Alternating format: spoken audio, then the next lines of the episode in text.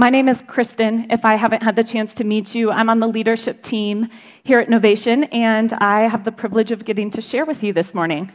Um, it's good to be back together after last Sunday. How many of you enjoyed being hunkered down during the, the blizzard?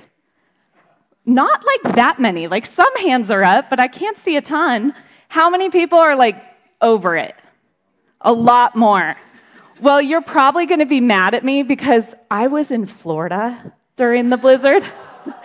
I was supposed to come home last Sunday. I went on a trip with my sisters, and it was like I think it was Friday afternoon, and I'm sitting on the beach, and my text message comes through. Southwest was like, hey, your flight's canceled. And I was like, oh, sad.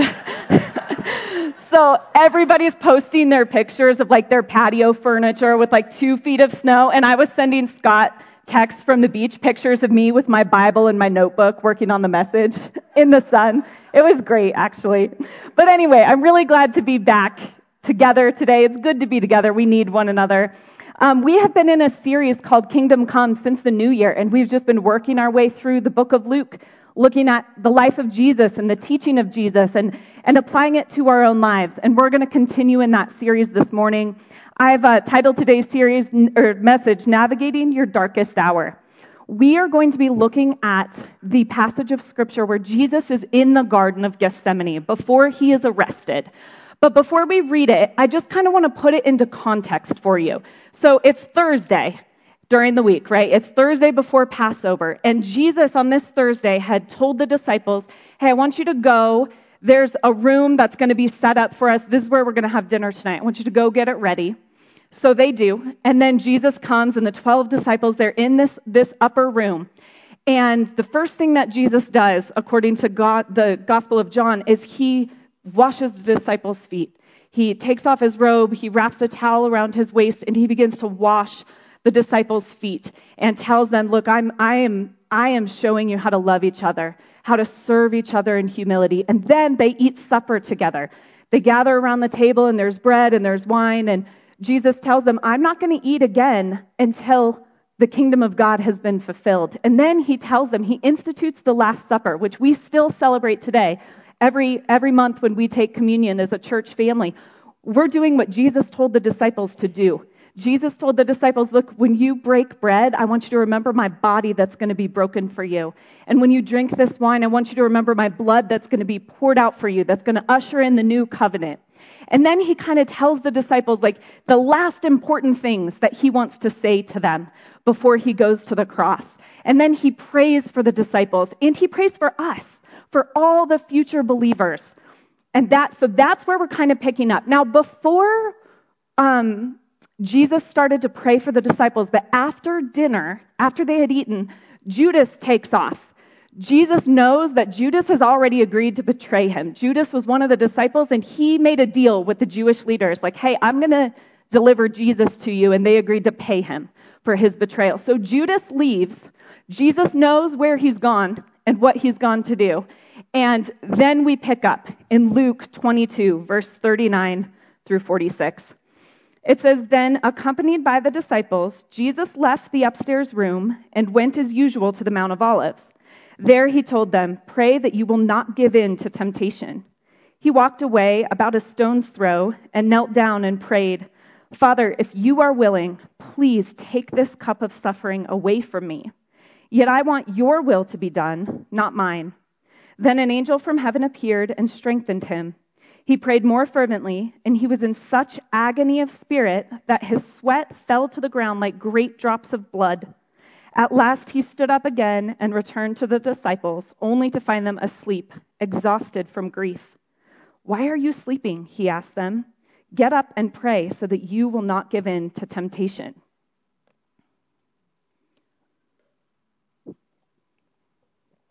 Now, what we see in the garden is the humanity of Jesus.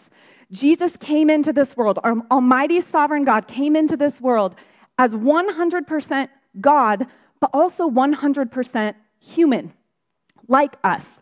So we're seeing his humanity, his real human feelings and fears, his real human emotions. I think it's really interesting that Luke, who was a physician, he was a doctor, notes the physical manifestation of the agony of spirit that Jesus was in. He, he tells us that it was like great uh, drops of blood. His sweat was like great drops of blood. And this is actually a real medical condition. Under great duress, um, people can actually have little blood vessels in their skin break, and the blood gets into the sweat glands, and you literally sweat blood. It's rare because you have to be under extreme duress to experience this. But that's what Luke notes. That's how agonized Jesus was. And I think that begs the first question of why was Jesus in such agony of spirit?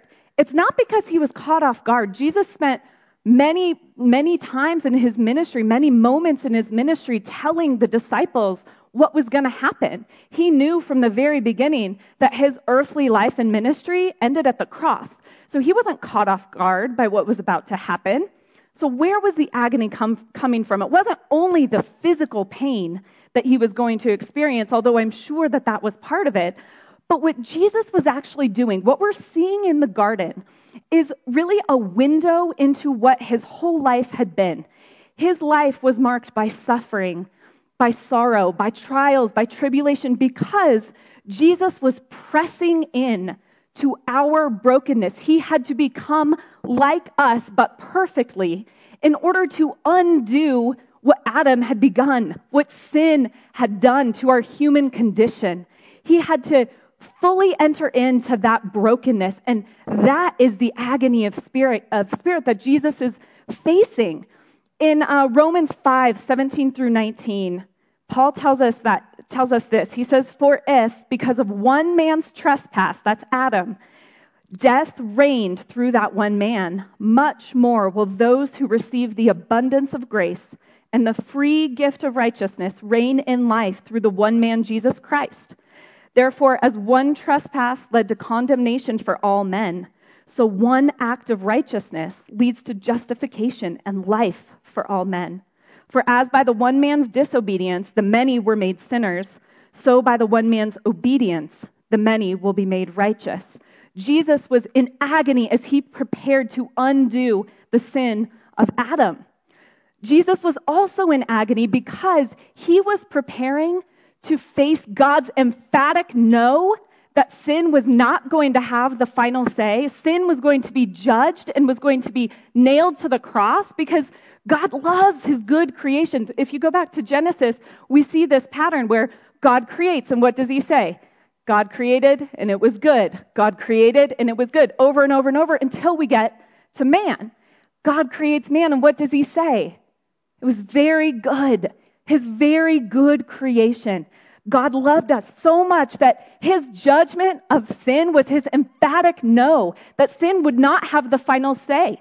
His judgment of sin was his yes to us. What Jesus was about to endure was God's way of saying yes to us. In 1 Corinthians 1:20 it says, "For now no matter how many promises God has made, they are yes in Christ."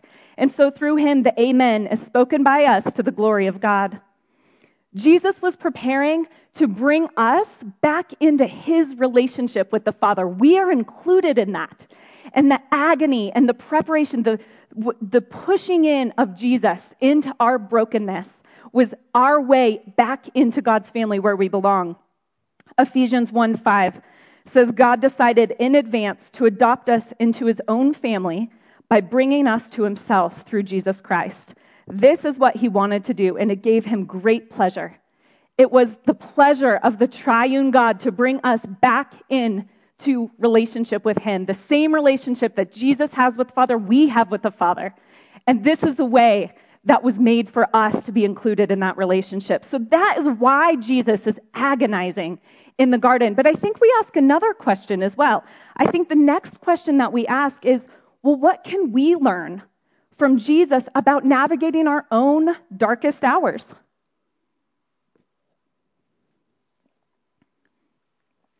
I think there's four different things that we see in this passage and in the life of Jesus that can inform us when we face our own Garden of Gethsemane. The first thing that we see Jesus do throughout his entire life is he prepared for this moment. He prepared for this moment.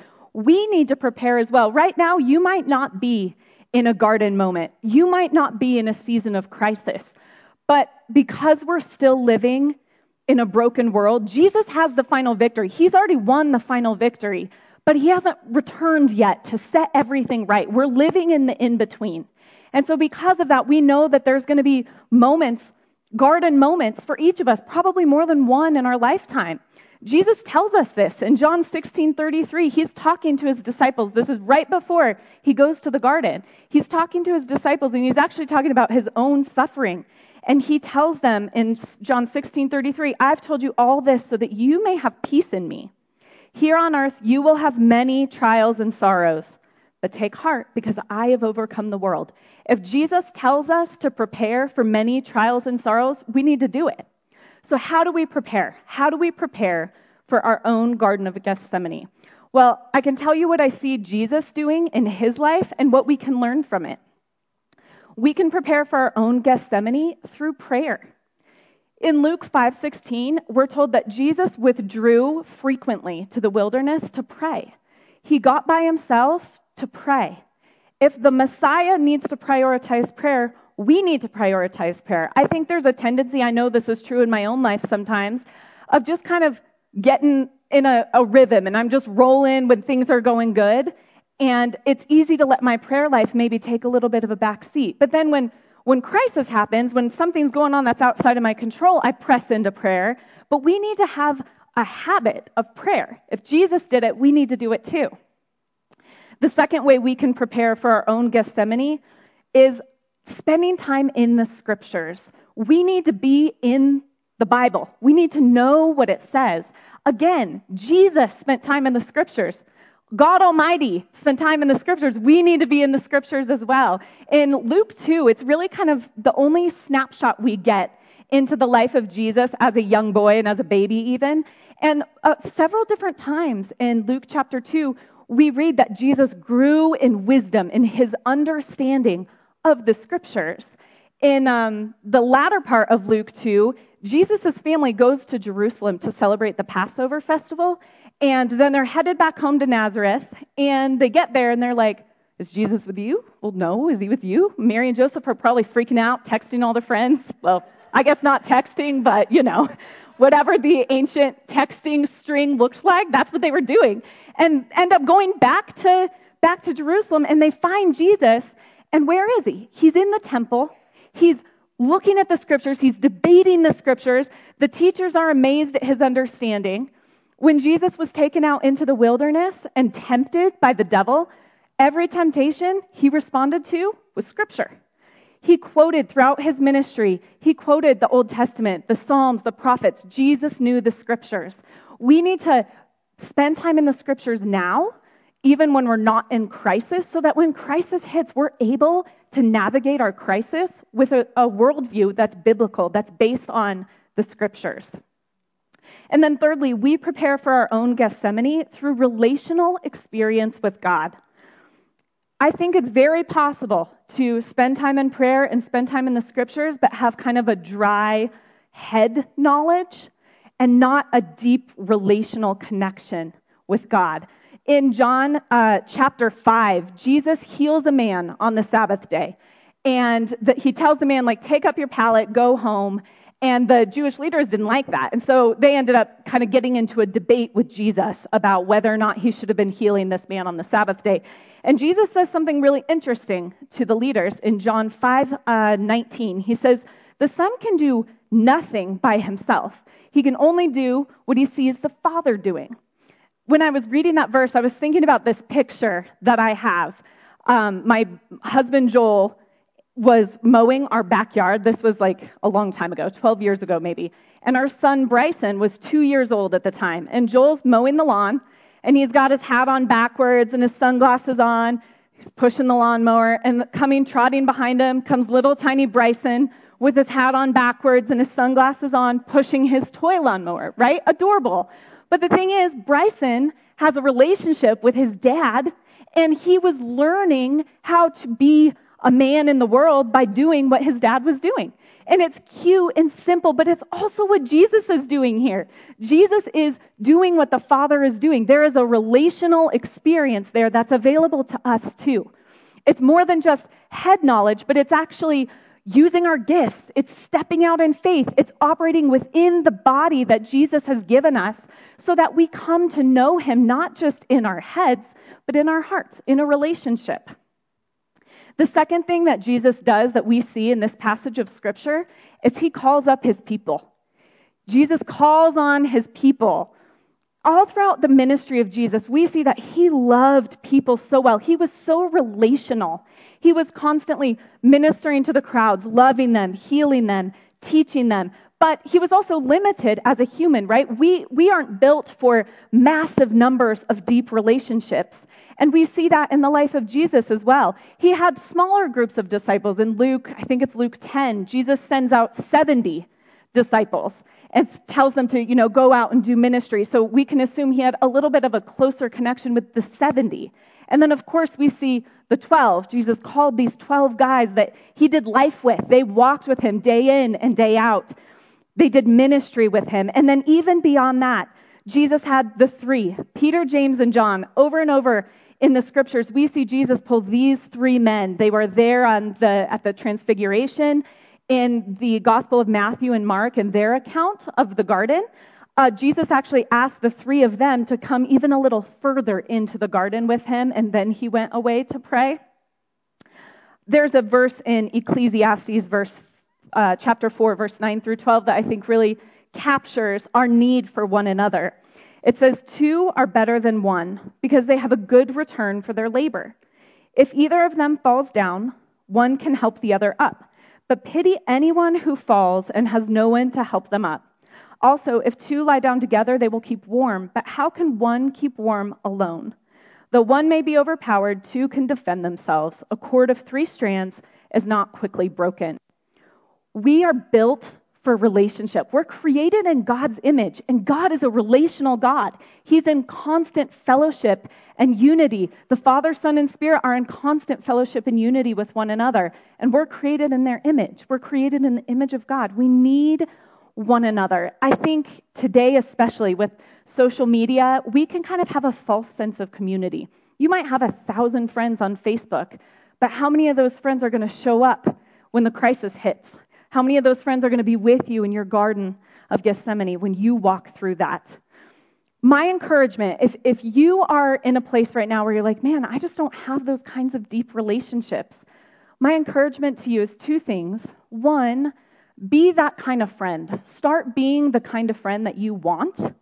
And then, two, is take some initiative.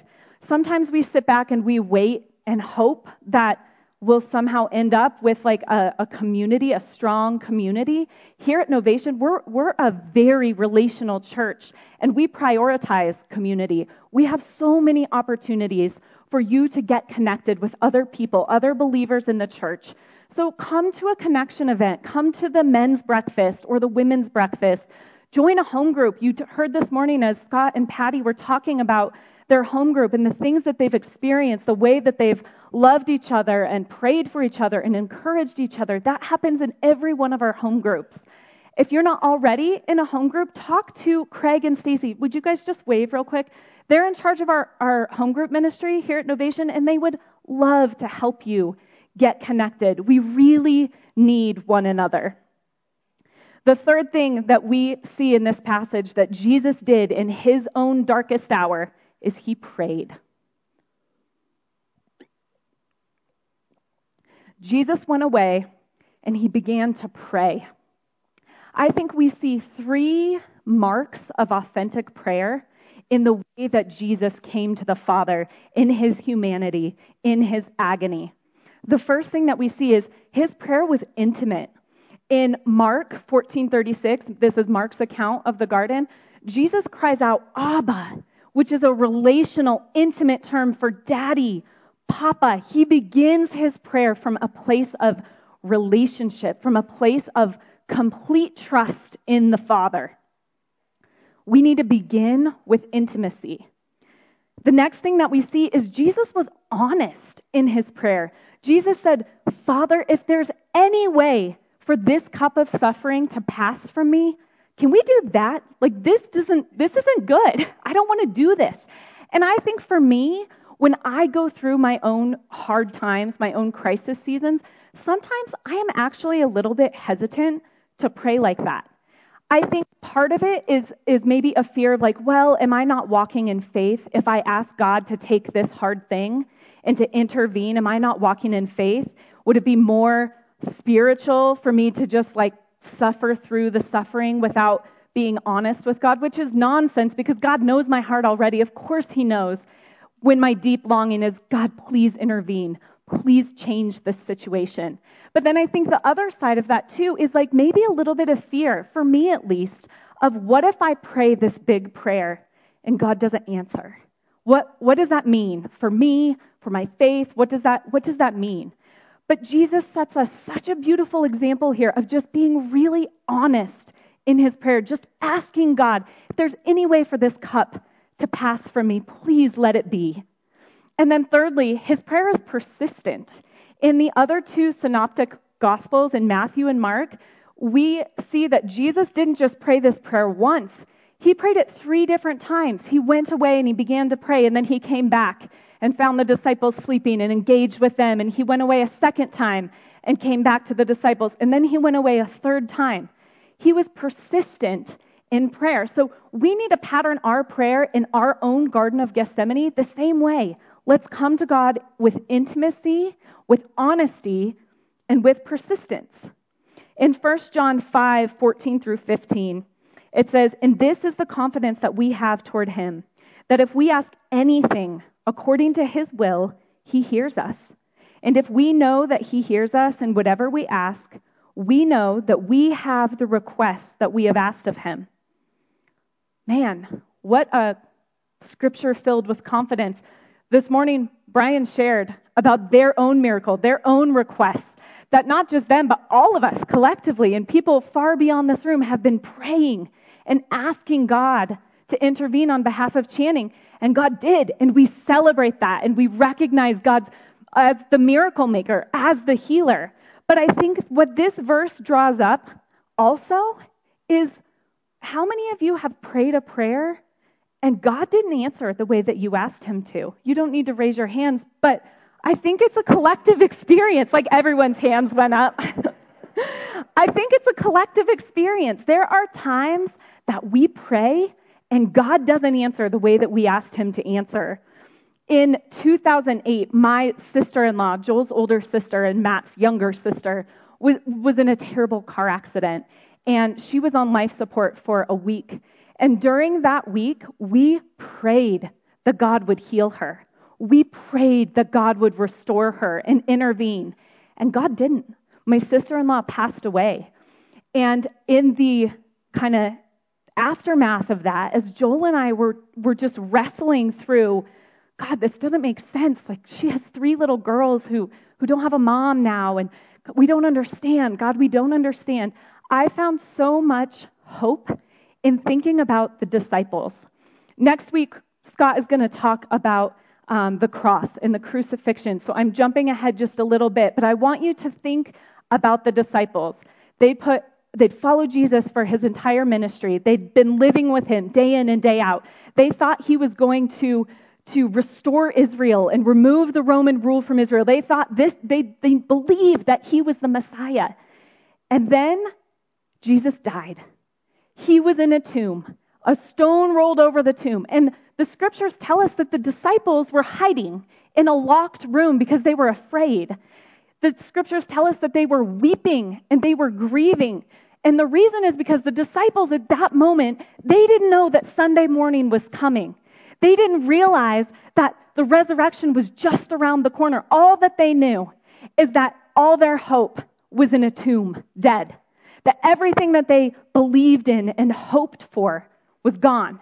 They had to have been discouraged and disillusioned and dis- disheartened. They had to have just been confused and so broken because they didn't know that Sunday morning was coming. So when I think about the times that I pray a prayer that God doesn't answer the way I ask Him to answer, I think about the disciples in the room. And I remember that just in the same way that Sunday morning was coming for the disciples, we sung about it this morning. God has promised that He's going to work everything together for our good and for His glory, even when I don't see it, even when I don't understand what He's doing behind the scenes.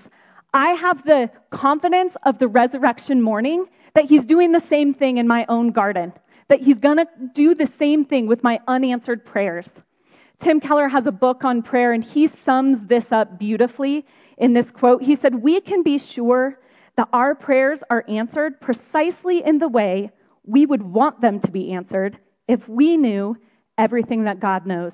So when you are walking through your own garden moment, when you're asking God to intervene and he doesn't show up the way you asked him to, hold on to that. Remember the disciples on Good Friday.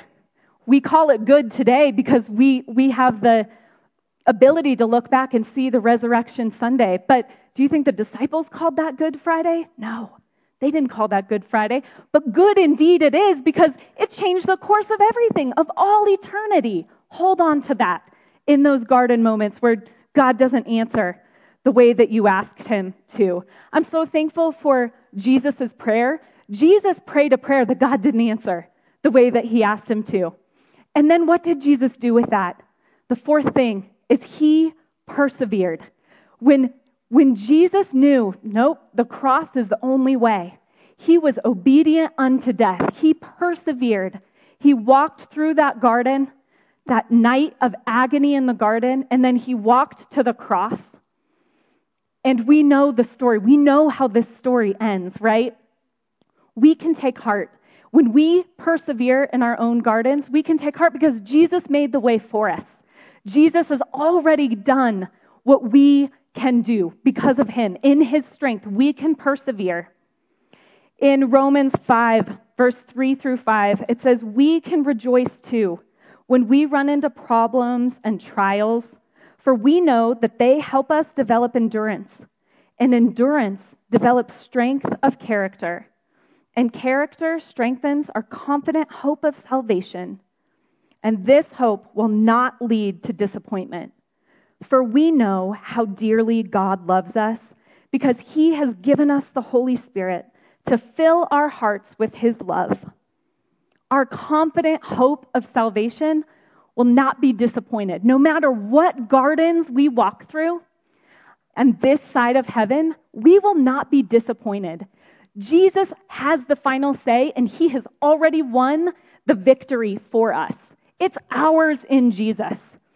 So as we get ready to close, what I want you to do, whether no matter where you're at right now, whether you're in a garden moment or you're looking back on a garden moment or you're just preparing your own heart for when your garden moment comes, what I want us to do is just openly lay before God whatever whatever our struggles, our fears, our hurts, our disappointments, the prayers that maybe God didn't answer for you the way you asked him to answer, and I want us to declare the truth of Romans 8 35 through 39. I'm going to read these verses, but as I read them, I just want you to declare them and claim them as true in your own gardens, in your own lives. And then we're going to finish by together again singing All Hail King Jesus and just declaring that He has the victory. It's been won. Let's read these verses. Can anything ever separate us from Christ's love? Does it mean he no longer loves us if we have trouble or calamity, or are persecuted, or are hungry, or cold, or in danger, or threatened with death? No. Despite all these things, overwhelming victory is ours through Christ who loved us. And I am convinced that nothing can ever separate us from his love. Death can't, and life can't.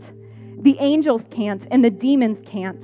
Our fears for today, our worries about tomorrow, and even the powers of hell can't keep God's love away.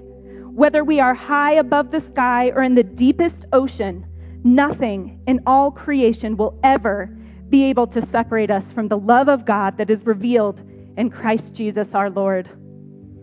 Amen. God, this morning we exalt your name. we declare that you have the ultimate victory.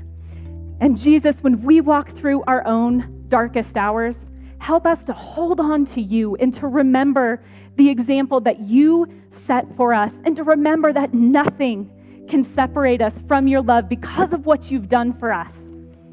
We love you. Our desire is to magnify your name, to lift you high. And we're confident of our hope of salvation because of the cross, because of what you did. In Jesus' name, amen.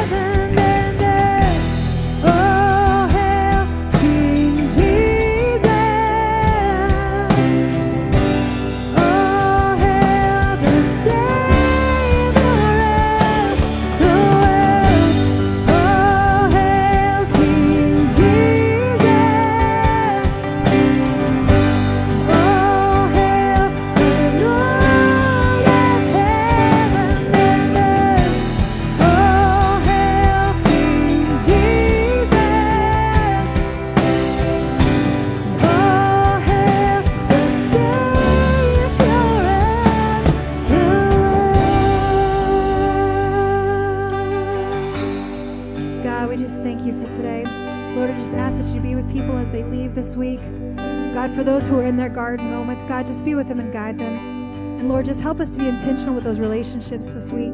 Lord, I just pray that you just guide us to people who would need to hear from you. In your name we pray.